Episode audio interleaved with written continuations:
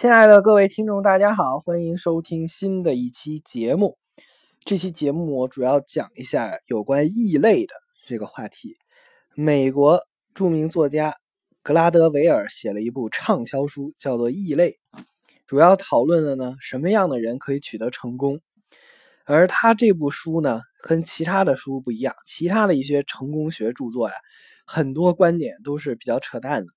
比如说呢，他先推出一本。你离成功只有一步之遥，然后再来一个，呃，你离成功只差这两招，然后再来一步，你离成功只差这十种方法，然后又出一本书，是你永远无法成功。所以像这种成功学著作呢，基本上都不太靠谱。而格拉德威尔写的这个《异类》这本书呢，不一样的成功启示录，客观分析了。这个外因和内因所造成的一个人的这个成功，比如说，他就强调了很多成功人士在他们写自传啊、回忆录里，都觉得是虽说自己出身贫寒，是由于自己后天不断勤奋刻苦努力，所以才换来了今天的这样富裕的情景。但是呢，格拉德维尔指出，这种说法有失偏颇，有很多世界著名的这些富豪啊、成功人士啊。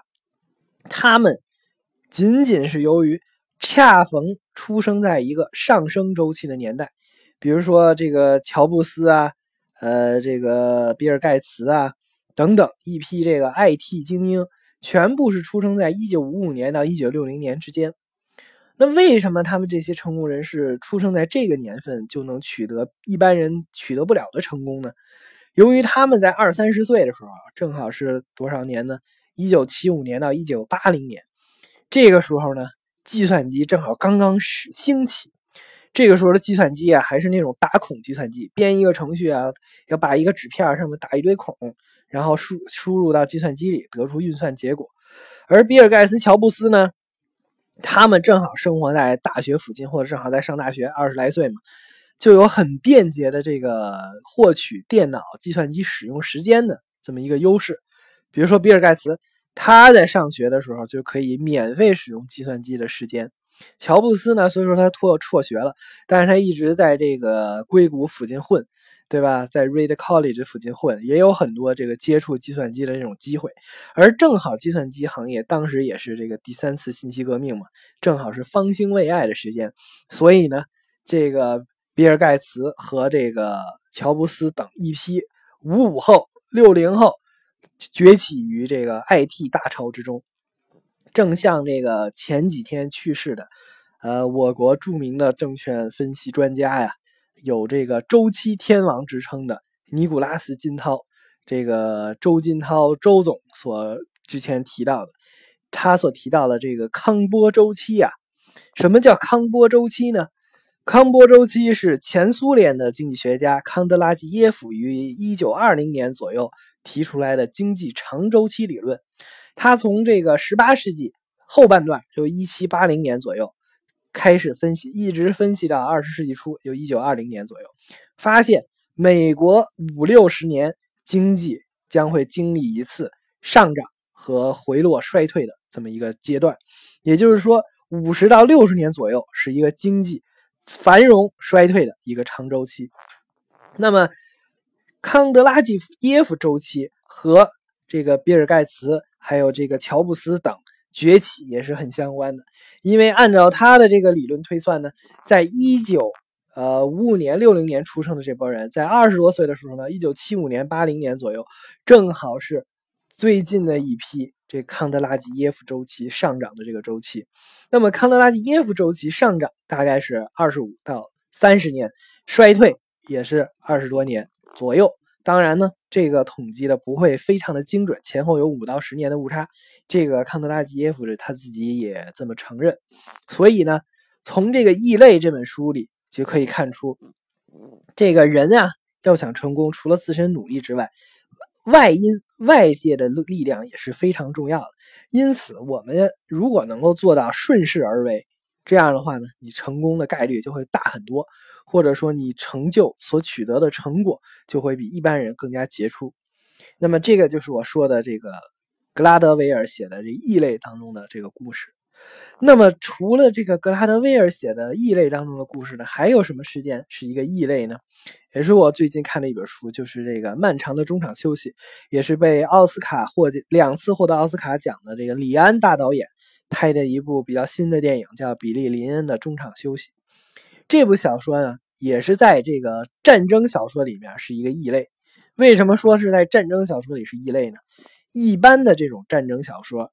无论是这个什么《战争与和平》啊，或者你看这个什么法国战争啊，然后什么都德的最后一刻呀，等等，基本上和战争相关的书籍或者电影的主题，基本都是描绘战争非常的残酷，非常的血腥，然后呢，人的生命非常的脆弱，然后战争当中的这种温情啊，就是在反思反战。就是人类整体还是需要和平的，然后和平才是世界永恒发展的主题。战争永远是带给人们巨大的苦难和灾灾痛的。所以呢，整体来讲，跟战争相关的这个书籍和电影，基本上都是在描绘战争的残酷，然后在宣扬世界和平。但是这个《漫长的中场休息》这本书却另辟蹊径。为什么我说它是异类呢？他描绘的这个世界啊，是说有一群这个 B 班的一个在阿富汗战争的一班战士，他们在阿富汗英勇杀敌，创立了功勋，然后呢得到了一个短暂的假期，可以回到美国。回到美国这个短暂的假期，除了和亲人相聚以外呢，就是在各个重要的晚会啊，什么这个橄榄球比赛的中场休息啊，去这个地方来走秀。然后，因为他们是国家英雄嘛，会这个遭受到各个美国人民，包括富豪啊、中产阶级啊、各式各样的人的这种崇拜以及敬仰，所以呢，就是描绘了这么一段的插曲。但是，为什么他这个小说不是以一个传统的这种反战小说题材？他描绘的这个世界是战争很残酷，现实也好不到哪儿去。也就是说，战争很残酷，现实回到现实生活中也很残酷。就像马云说的：“今天很残酷，明天更残酷，后天很美好。”但是很多人都活不到后天。他这个小说写的就是现实生活中依然这个在美国最底层的这些阶层的人民生活极其的艰难。就比如说这个男主角比利林恩吧，比利林恩他之所以会去当兵，就是因为家里穷没钱。他们家他老爹啊坐在轮椅上瘫痪，基本上没有任何收入。他老妈呢，一个人操持一大家子。他的几个姐姐呢，也是比较穷，尤其是跟他比较亲的这个姐姐，还遭遇了车祸啊，就去整容，然后治病，花好多钱，家里已经穷的揭不开锅了。对对，他妈呢就想把他们这栋房子给抵押出去，换点钱出来还点外债。但比利林恩呢，觉得如果把房子都给抵押出去了，那他们家就彻底没有资产了，彻底沦为无产阶级了。所以觉得呢，我去当兵，我也没有别的什么本事，对吧？考大学咱也考不上，所以呢，就去当兵，最起码能够补贴家用，挣点这个收入，然后补贴一下他妈他姐姐。这个在美国的这个现实生活当中。底层人民生活一样是非常的艰辛，非常的苦难，并不比残酷的战争好多少。所以呢，这个就是这部《比利林的中场休息》当中所带给我们的一些不一样的感受。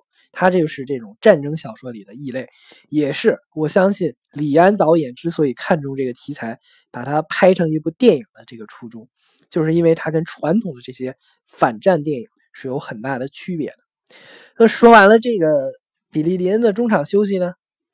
我再说一个，这个最我说他的名字呢，可能很多人没有听过，叫埃隆·马斯克。但是如果要说他创办的两个公司，那简直就是闻名遐迩。一个就是这个特斯拉电动车，那个世界上无人不知，无人不晓，这个埃隆·马斯克是创始人。还有一个就是支付宝的这个呃山寨对象，就是美国的这个 PayPal。就这个美国的这个贝宝支付系统，也是一个第三方支付系统。整个我们当时这个阿里巴巴的这个支付宝啊，基本上就是 copy 了当时这个 PayPal 的整个的操作模式。除了这两个闻名遐迩的公司以外呢，呃，埃隆·马斯克还创建了这 Space X，天天发射火箭的这种公司。这个埃隆·马斯克呀，也是一个异类。为什么说他是异类呢？他出生啊，不是出生在美国。他是有加拿大裔，加拿大裔的血统，他出生在南非，一直在南非啊长大。南非呢是当时他出生的时候还是一个种族隔离非常严格的这么一个时代，所以他作为一个白人呢，就是过的生活还比较富裕。他他老爹啊，他爷爷都比较有钱，但是他跟一般的小孩不一样。一般的这个白人小孩呢，上学的时间就吃喝玩乐呀，是出去跟小朋友整点团体建设呀，什么这个跳跳皮筋儿啊，这个骑骑马就干这个。埃隆·马斯克呢，在上学期间就跟别人不一样，是个异类。天天去看书，先看了他们这个家附近周围的这个所有书店的书，全都看完了，又去他们学校的图书馆里借书，依然给看完了。他这个每天回到家里，什么事都不干，从早到晚就看书，盯着一本书看，而且看的书还非常快，恨不得一天就看完一本。所以，这个埃隆·马斯克从小就展现出了和一般人不一样的这种潜质，以至于他后来。创造了很多个公司，基本上都改变了世界。你比如说这个特斯拉，什么这个佩宝支付系统啊，Space X 这个火箭发射系统啊，就是埃隆·马斯克的这些创意都不是低垂的果实，这种比较简单的创意。人说什么叫低垂的果实呢？就假设呀，我们科技创新是一棵大树，苹果树，上面有好多美丽的苹果。那么什么样的苹果最容易摘到呢？肯定是最低的。对吧？离我们最近的这种低垂的果实最容易获取，最容易得到，所以低垂的果实就会被迅速的摘光。就像我们现在科技创新一样，科技创新现在已经进入到了一个发展的一个瓶颈。我们在二十世纪四五十年代，一九四五年、一九五零年左右，那个时候创新是高潮不断。啊，什么计算机啊，量子物理啊，然后包括火箭啊、卫星啊、人类登月啊，二十世纪四五十年代开始，一直到六十年代末，整个这就是一代高峰发展。然而呢，从那一代高峰以后到现在，很多当时科幻小说里幻想的事情，现在并没有实现。现在很多的所谓的科技创新，只是在摘取低垂的果实，但是现在低垂的果实已经快快被抓没了。而在高高在上的那些科技，现在暂时难以实现的这些事情，还有待人们去探索。就那个埃隆·马斯克就说过，他说：“Twitter 就类似于我们微博啊，就是这个东西。Twitter 是不是一项创新？是一项创新。但是他这项创新呢，就是一百四十个字的一个这个分享的一个这个媒体，就是大众媒体。他说：我不想要这一百四十个字的 Twitter，我想要会飞的汽车。就是说，你这个 Twitter 它也是一个科技创新。”就是一百四十个字的微博嘛，就是我们的新浪微博，它也是个创新。但这个创新的难度，它只不过是架构在我们这个移动互联或者架构在我们计算机互联网上，和这会飞的汽车所需要的这种工艺技术上的创新有很大的差距。所以说，我们现在会飞的汽车，你要说现在的世界科技造出一辆会飞的汽车有没有问题？没有问题，造得出来，但是成本极其高昂。距离会飞的汽车进入民用阶段、进入商用阶段推广还有很遥远的距离，并且是会飞的汽车在很久很久之前科幻小说里就预言到，但是现在依然难以实现。而埃隆·马斯克所干的这些创新的事情，包括他搞的火箭发射呀、搞的这个电动车呀，全部都是非低垂的果实这样的创新，全部都是这种非常高端的这种创新。所以，就是像埃隆·马斯克这样的异类。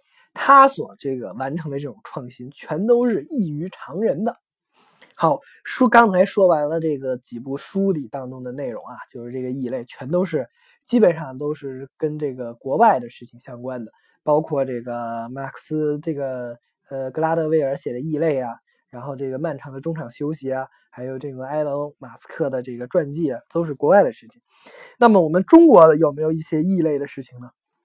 中国还是我认为啊。中国这个产生异类最多的就是这个大宋王朝。我们这个大宋王朝啊，是汉人执掌的倒数第二个王朝，所以呢，一般的这种历史爱好者啊，都对宋朝和明朝有特别的偏爱，因为这是最后两个汉族王朝统治的这个朝代。这个元朝呢和清朝呢，很多人就是所以说清朝离我们最近的一个朝代嘛。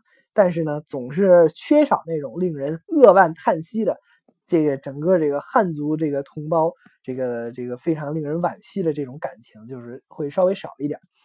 这而这个宋朝呢，跟这个明朝又不一样。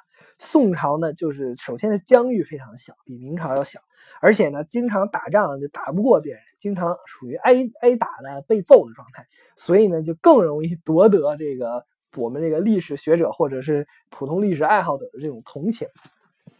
那么大宋朝有什么异类呢？大宋朝的异类啊，首先得从这个开国皇帝这个赵匡胤开始说起。这赵匡胤，人家说这个有什么可异类的呢？不就是名气很大开国皇帝吗？一般开国皇帝都是英明神武，对吧？都是这个比较有作为、比较有胆识的。这个毛主席诗词也写了，对吧？秦皇汉武，对吧？略出文采，唐宗宋祖，对吧？这个都是齐名的。这个秦皇汉武、唐宗宋祖。那这个宋太祖赵匡胤，他为什么我说是个异类呢？由于我看了这个《宋史》啊，赵匡胤还真是个异类。首先，赵匡胤的出身啊，是一个军人出身，他是行伍出身。行伍出身呢，他是追随着后周世宗柴荣。柴荣这个皇帝啊，非常了不得。虽说执政年限非常的短，但是呢，是这个生平非常的好，这声誉非常的高。很多的这个历史学者都评价后周世宗柴荣是一代英明君主。如果柴荣不是过早的去世的话，嗯，这个大宋王朝统一天下的事儿就轮不着赵匡胤了，这个中国的历史就要被改写了。但是呢，这个赵匡胤一开始行伍出身嘛，就是军人出身，屡立战功，得到了后周世宗柴荣的宠爱。然后呢，得到宠爱呢是后周世宗的这个眼前红人啊，柴荣的眼前第一大红人。这个所谓人怕出名猪怕壮，你这个人出名了以后啊，就有好多人嫉妒。嫉妒你呢，就给你打小报告，打小报告就有人向这个周世宗柴荣告赵匡胤，说赵匡胤赵将军搜之搜刮民脂民膏，把老百姓家里啊，什么地主啊、土豪家里的金银财宝掳掠一空。你看他这个随行的这个部队，跟着赵匡胤的这些部队手下驮的这个车有几十车之多，车上都装满了沉甸甸的木箱子。都是赵匡胤搜搜刮的民脂民膏，这个后周世宗柴荣一听，不是这么回事啊。据我所了解，赵匡胤同志这个打仗英明神武啊，而且不像一个这个贪财好色的这么个主，不应该搜刮这么多民脂民膏啊。那咱们去检查检查呗。于是后周世宗搞了一个突击检查，把赵匡胤的这个车队就给拦下来了，要求这个开箱验货。是不是箱子里面都装满了金银财宝，都是从老百姓家里搜刮来的？结果把众多十几辆车的这个箱子全部撬开一看，发现装的全部都是书籍。哎，然后这个后周世宗柴荣就纳闷了，说：“赵匡胤，你一个行武出身的一个军人，你要这么多书干嘛？你又不是文人，对吧？你又不是这唐宋八大家，你又不是写什么宋。”宋词的，你没事看这么多书干嘛？你顶多带一本《孙子兵法》随身携带就可以了。赵匡胤说：“主上有所不知啊，这个皇帝有所不知。我看这个后周现在的势力啊是越来越大，马上就要有统一全国的这个趋势了。我看皇帝周围有很多的这个文臣都向这个皇上建议怎么治理国家。”就毕竟你打下江山，打江山易，守江山难，对吧？你打江山简单，你想守住江山困难。所以众多的文臣都开始向皇上您建议如何治理国家。我赵匡胤是一个行武出身，没有任何的文化，没有治国的才能。我现在就通过阅读古代的书籍，什么四书五经啊，古代的这些文人。这个政治家，这些品德高尚的贤人，他们怎么治理国家，怎么向皇帝建议的，什么这些等等，通过看这些书，我才能向皇上您提出良好的治国建议。所以呢，后周世宗一听，这个赵匡胤确实不同凡响，将来一定能够成大事，所以对赵匡胤就更加的器重。而赵匡胤本身的行为，也是在中国历史上非常异类的一个皇帝。为什么赵匡胤去世的时候，给他的后代，就是后来的宋朝的皇帝太祖遗训有这么几条：首先，不杀上上官言事者，不杀文人大臣，就是宋朝犯罪的这个文人大臣，基本都是流放，流放到广东啊、海南岛完事儿，很少有直接诛杀。文人大臣的。第二呢，如果有文人大臣上言这个以建议，对吧？这个劝谏这个皇帝也一概不能杀。这个是一个非常特殊的一个异类。还有另外一点，赵匡胤非常优待、非常厚待这个后周世宗柴荣的这些后代。我们知道，这个赵匡胤在陈桥驿啊，黄袍加身，兵变出城没多远，就返回这个首都后周的首都，宣布自己当皇帝了。